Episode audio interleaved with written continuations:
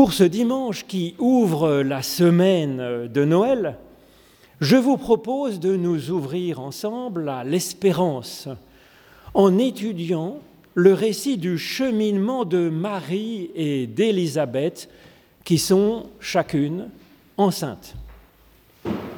Alors c'est dans l'Évangile selon Luc au chapitre 1er, les versets 38 à 48. Marie dit, Je suis la servante du Seigneur, qu'il m'advienne selon ta parole, et l'ange s'éloigna d'elle.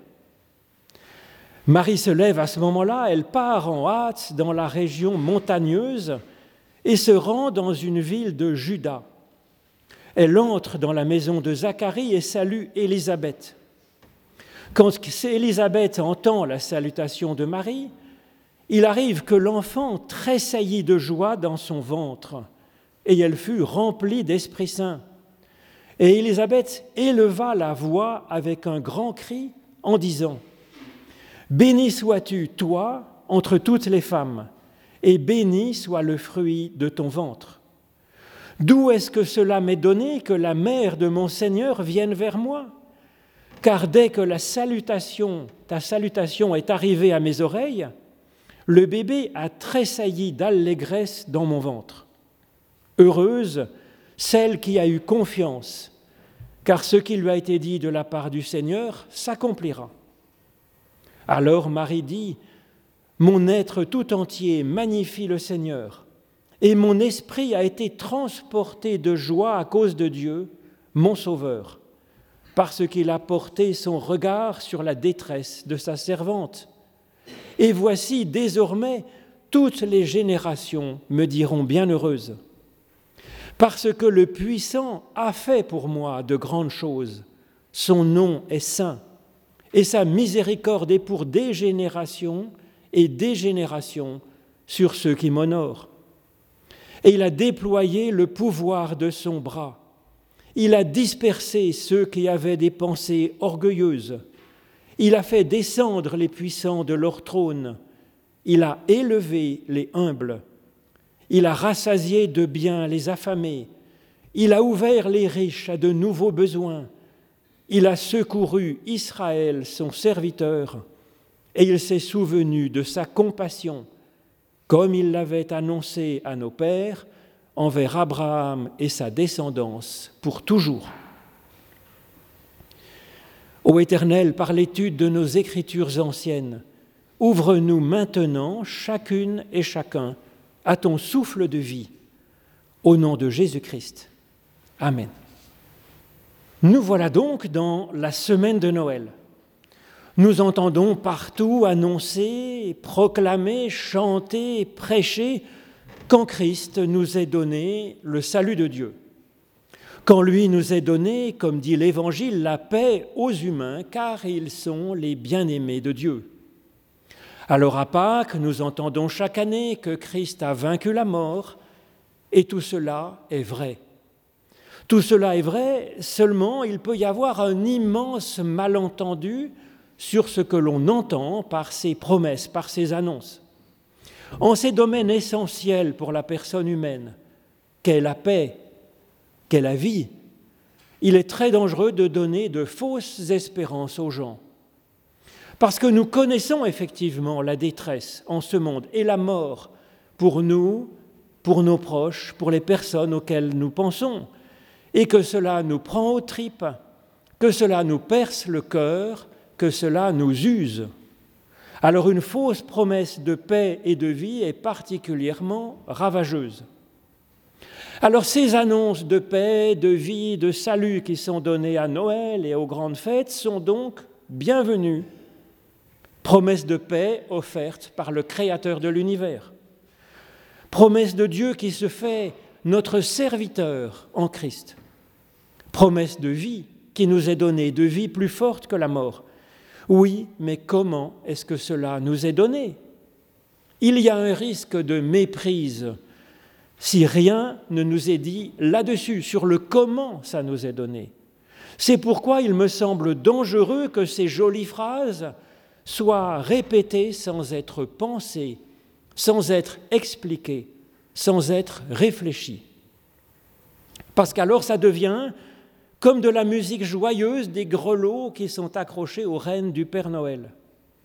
Or, les gens ne sont pas bêtes et ces mots ont un sens. Les personnes entendent ces promesses de paix, de salut, de bonheur et de vie qu'il aurait données par Dieu en Christ. Et les personnes comptent que dans l'emballage, elles trouveront effectivement ces cadeaux de valeur. Alors la principale méprise, je pense, à ce propos, c'est de comprendre ces promesses comme étant au futur, comme étant pour l'avenir, alors qu'elles parlent du présent. C'est ce que nous voyons dans ce texte de l'Évangile qui précède même la naissance de Jésus. Marie est encore loin d'accoucher. Jean-Baptiste et Jésus sont à des dizaines d'années de commencer à faire quoi que ce soit pour apporter le salut au monde. Et pourtant, Élisabeth et Marie parlent toutes les deux d'un salut qui est déjà reçu, qui a déjà été donné à l'accompli comme d'une joie qu'elles vivent dans le présent, aujourd'hui, et non pas dans le futur. Le puissant, c'est-à-dire Dieu, a fait pour moi des merveilles. C'est ce que dit Marie, et elle en parle à l'accompli, comme les autres actes de salut de Dieu que Marie chante donc dans sa louange que nous avons à la fin de ce texte. On est donc aux antipodes à ces promesses de, lendemain qui chantent pour ceux qui s'en saisiraient et qui seraient assez justes pour les attraper. Car des promesses comme ça, euh, ça peut être un grand risque de manipulation à l'espérance. En effet, il est bien facile de promettre des lendemains qui chantent, toujours lendemain. Des révolutions ont été ainsi levées c'est facile de promettre une vie merveilleuse dans l'au-delà, dans la vie future, ou bien d'annoncer le retour du Christ pour bientôt. Alors c'est toujours bientôt, évidemment. C'est facile de promettre la réussite ou la santé à ceux qui obéiraient bien au chef, à l'idéologue ou aux grands religieux. Parce que si un problème arrive ensuite à leurs adeptes, le chef n'aura qu'à dire que c'est parce que le malheureux n'a pas bien tout cru comme il fallait, n'a pas bien tout fait comme il avait été demandé, à 100%. Bien sûr, c'est impossible. Alors cette manipulation va ajouter au malheur de celui qui y a cru, lui faisant penser qu'en plus c'est de sa faute si ça lui arrive, ces malheurs. C'est à ce prix que l'on innocentera alors la fausse promesse et joyeux Noël par là-dessus. Au contraire, au contraire, le salut de Dieu dont parlent Élisabeth et Marie est déjà présent. Et là-dessus, on ne peut pas tromper les gens. Telle est l'espérance de l'Évangile. C'est une espérance réelle, présente, puissante dans notre vie. Une espérance qui ne nous promet pas des lendemains enchanteurs, mais une espérance qui se saisit de ce qui est prometteur dans la vie présente et qui s'en réjouit. Alors la première face de l'espérance que je reconnais dans ce texte, c'est donc de voir ce qui est prometteur et de s'en saisir. Élisabeth et Marie, elles sentent qu'elles portent chacune un enfant, un embryon alors ce n'est pas encore tellement productif en lui-même, il faut le reconnaître. Alors on peut avoir l'espoir qu'il deviendra quelqu'un de bien et de grand qui fera de plein de belles choses dans le futur. Mais ce n'est pas certain. Par contre, il y a déjà quelque chose qui est assuré dans le fait même de porter un embryon. Alors l'espérance même de leur enfant à venir, prouve qu'un supplément de vie peut surgir, peut survenir dans notre vie présente, qu'il peut y avoir de la vie en abondance, un supplément de vie à la vie. Et c'est ça l'espérance fondée. Cela demande seulement d'y faire attention. On ne voit pas nécessairement tout de suite une grossesse.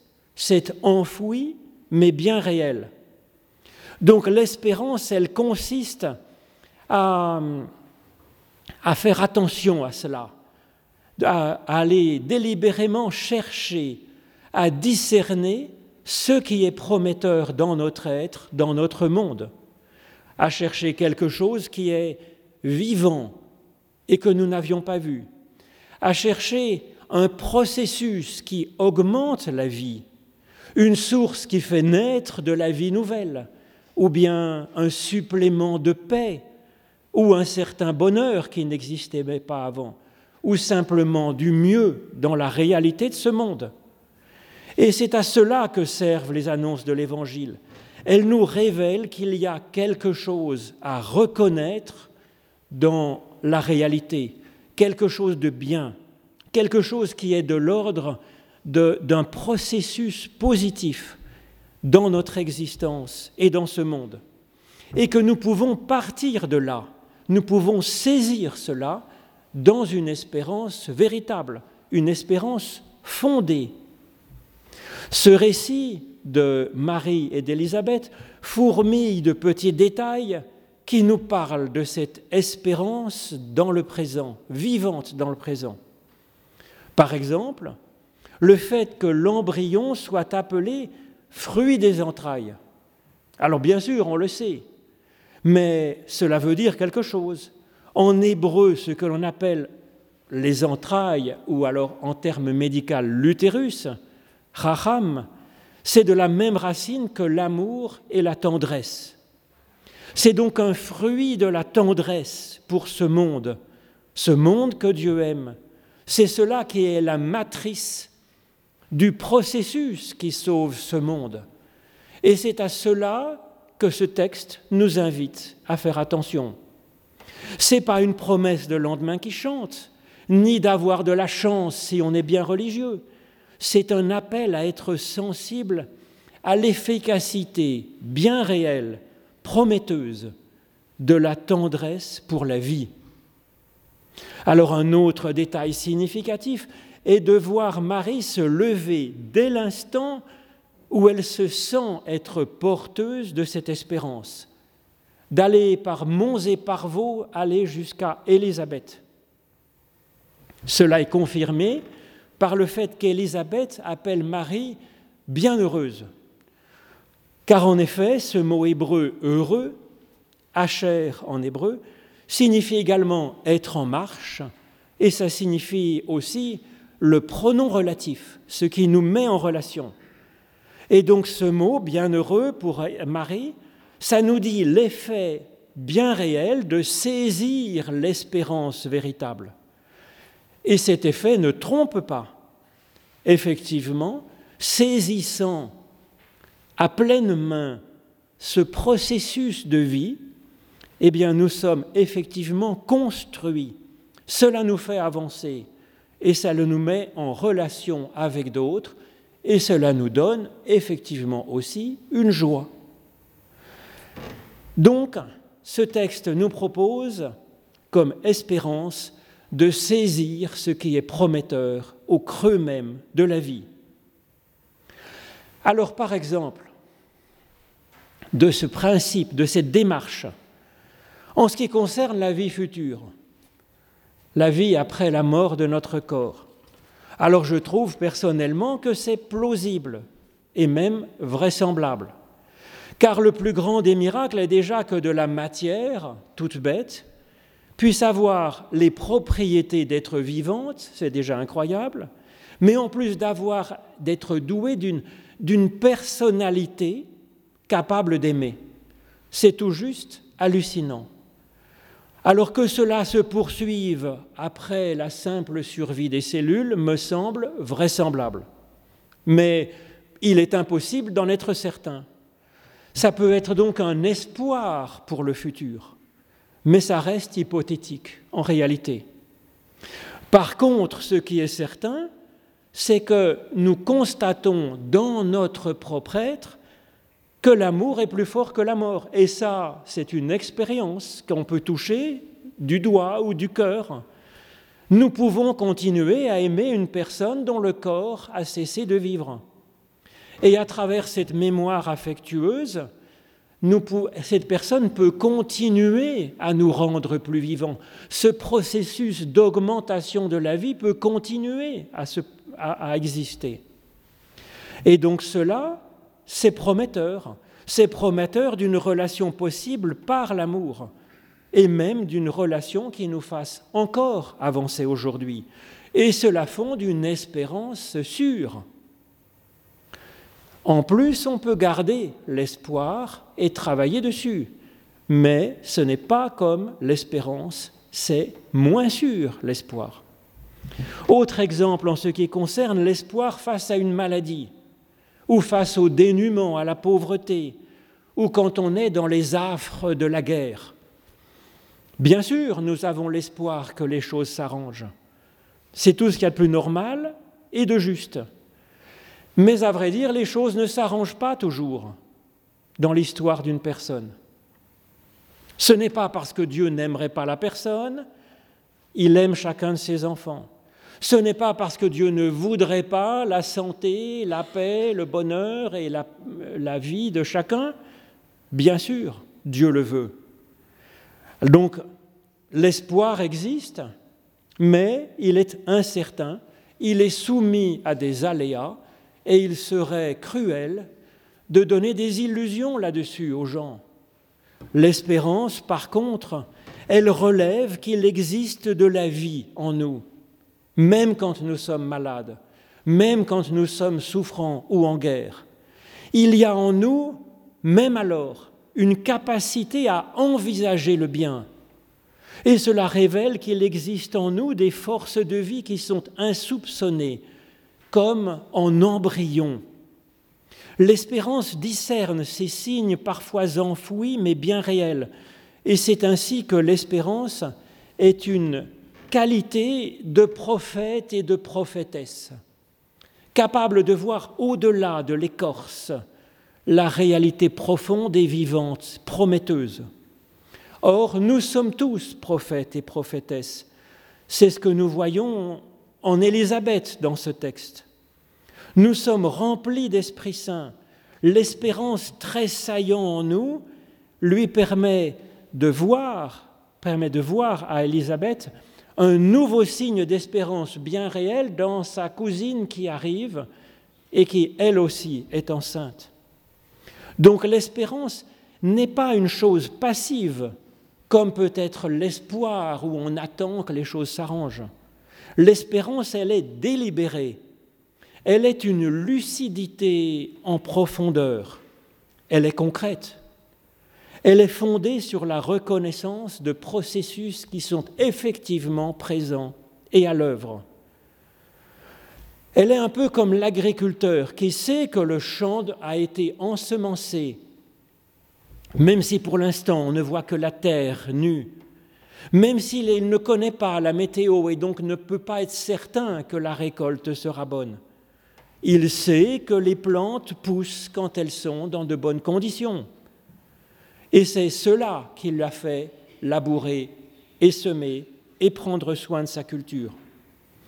La Bible nous dit que la création tout entière est enceinte, comme Marie et Élisabeth le sont, comme nous le sommes, d'un monde futur, et que la création attend avec un ardent désir la révélation des enfants de Dieu.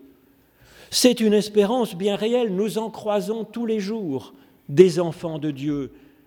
Si nous voulons bien discerner la réalité comme avec une échographie, par l'Esprit, par l'amour. Oui, un enfant de Dieu est en chacune et en chacun. La première phase de l'espérance, elle est ainsi de discerner, de s'emparer ce qui est prometteur dans la réalité présente.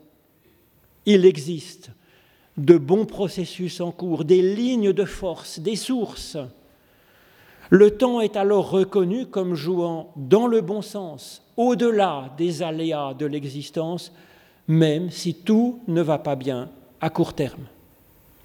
Alors, le fait qu'il y ait des aléas dans l'existence c'est la deuxième face de l'espérance et nous le voyons assez souvent dans la Bible. Dieu est créateur, nous dit la Bible. Il est donc le type même de la première face de l'espérance, celle de processus actif, de création, d'évolution dans le monde. Seulement la Bible nous montre parfois que Dieu rencontre l'échec. Il espérait de bons fruits de la vigne qu'il a plantée et elle produit des fruits infects, nous dit le prophète Ésaïe. Alors qu'est-ce que Dieu fait alors? Il regarde, il constate, il s'indigne, il dit qu'il se repent d'avoir créé de telles créatures, et puis Dieu se reprend. Il se met à agir pour recommencer, il part de ce qui reste de bien, il y croit encore. C'est, je pense, la seconde face de l'espérance. C'est l'indignation pour l'espoir déçu et la reprise, le recommencement, comme le dirait Kierkegaard. Il y a un mot en hébreu qui signifie à la fois le repentir et la consolation à la fois la constatation de l'échec qu'on s'est planté et le rebond pour commencer à nouveau. L'espérance, elle est aussi là, dans ce dépassement de l'échec, comme dans ces récits de la Bible où Dieu vit ce retournement avec ce mot hébreu, nerama, qui dit à la fois le repentir et la consolation. Avec cette figure de Dieu et de l'espérance, nous sommes à mille lieues des faux espoirs en un Dieu tout-puissant qui porte chance à ceux qui sont bien religieux comme il faut. C'est au contraire une espérance qui tient fermement à une visée qui est bonne, malgré les hauts et les bas de l'existence. Oui, vraiment, la paix, le salut, le bonheur et la vie restent fermement comme volonté de Dieu pour le monde et pour chacun d'entre nous. Ça reste au programme. Et, quand notre espérance fait face à des échecs au programme, quand il y a des difficultés, eh bien ces difficultés, elles confirment finalement notre espérance par notre douleur et par notre indignation face à ce qui ne va pas dans le monde. Notre espérance se fait alors prière. Notre Père, que ta volonté soit faite. Et notre espérance s'engage alors avec Dieu dans des retournements. C'est la seconde partie de notre texte, quand l'espérance de Marie voit avec bonheur dans la réalité présente la puissance de Dieu à l'œuvre pour des retournements. Et elle s'y associe alors elle-même avec tout son amour, car elle a vu effectivement qu'il arrive parfois que des pensées orgueilleuses soient guéries, que même parmi les plus blasés du désir, eh un nouvel élan peut renaître, que des petits peuvent grandir, que cela fonde une espérance bien réelle grâce à Dieu. Amen.